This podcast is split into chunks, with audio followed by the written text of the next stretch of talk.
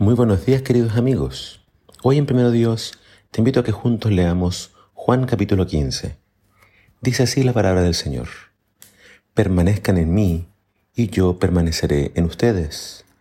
Pues una rama no puede producir fruto si la cortan de la vid, y ustedes tampoco pueden ser fructíferos a menos que permanezcan en mí.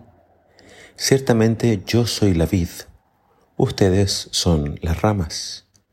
Los que permanecen en mí y yo en ellos producirán mucho fruto, porque separados de mí no pueden hacer nada. El que no permanece en mí es desechado como rama inútil y se seca. Todas esas ramas se juntan en un montón para quemarlas en el fuego.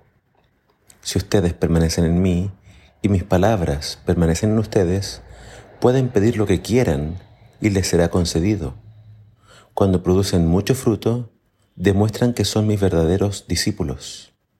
Eso le da mucha gloria a mi Padre. Yo los he amado a ustedes tanto como el Padre me ha amado a mí. Permanezcan en mi amor. Cuando obedecen mis mandamientos, permanecen en mi amor, así como yo obedezco los mandamientos de mi Padre y permanezco en su amor.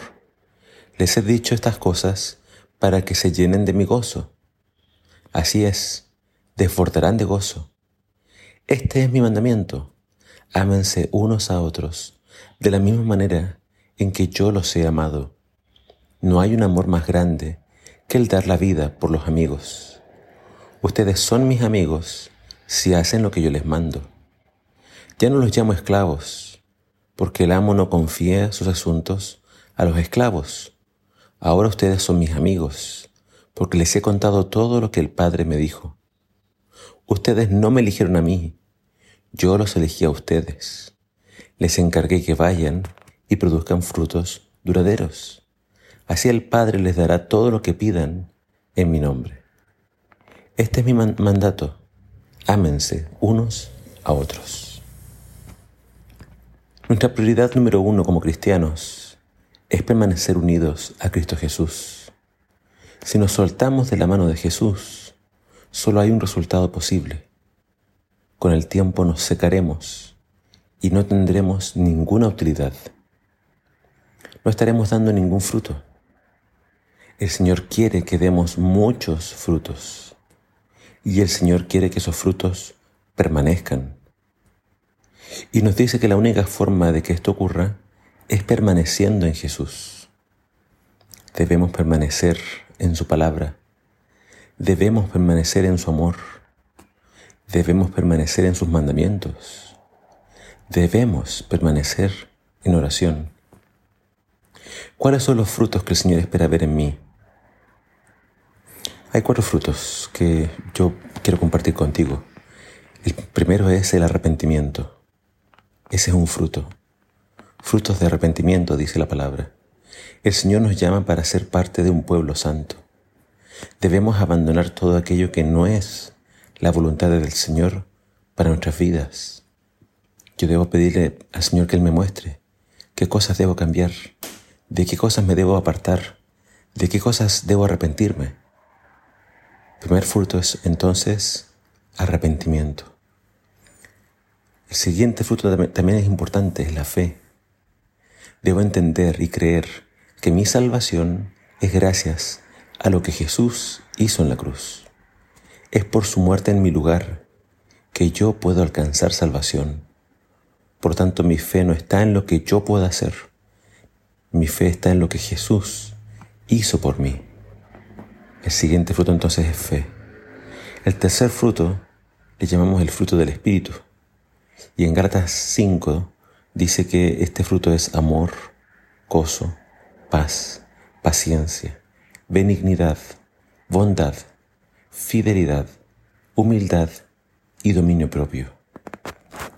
Todas esas cualidades, características deben estar en nuestra vida. Y en pocas palabras, yo digo, nuestra vida debe reflejar el carácter de Jesús. Todo eso, amor, gozo, paz, paciencia, benignidad, todo eso es el carácter de Jesús. Y nuestra vida debe ser como la vida de Jesús. Este es un fruto que particularmente glorifica a Dios. Porque así la gente cuando te ve va a ver que hay algo diferente en ti. Y eso diferente en ti es el Espíritu Santo haciendo una obra en tu corazón.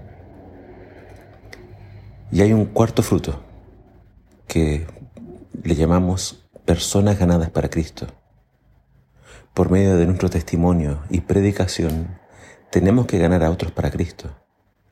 Si no estoy llevando a nadie a los pies de Jesús, me falta este último, pero importante fruto.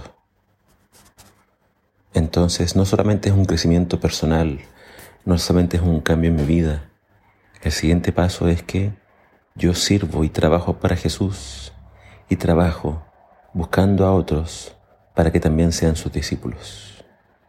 Los frutos no son para jactarnos de lo bueno o de lo capaces que somos.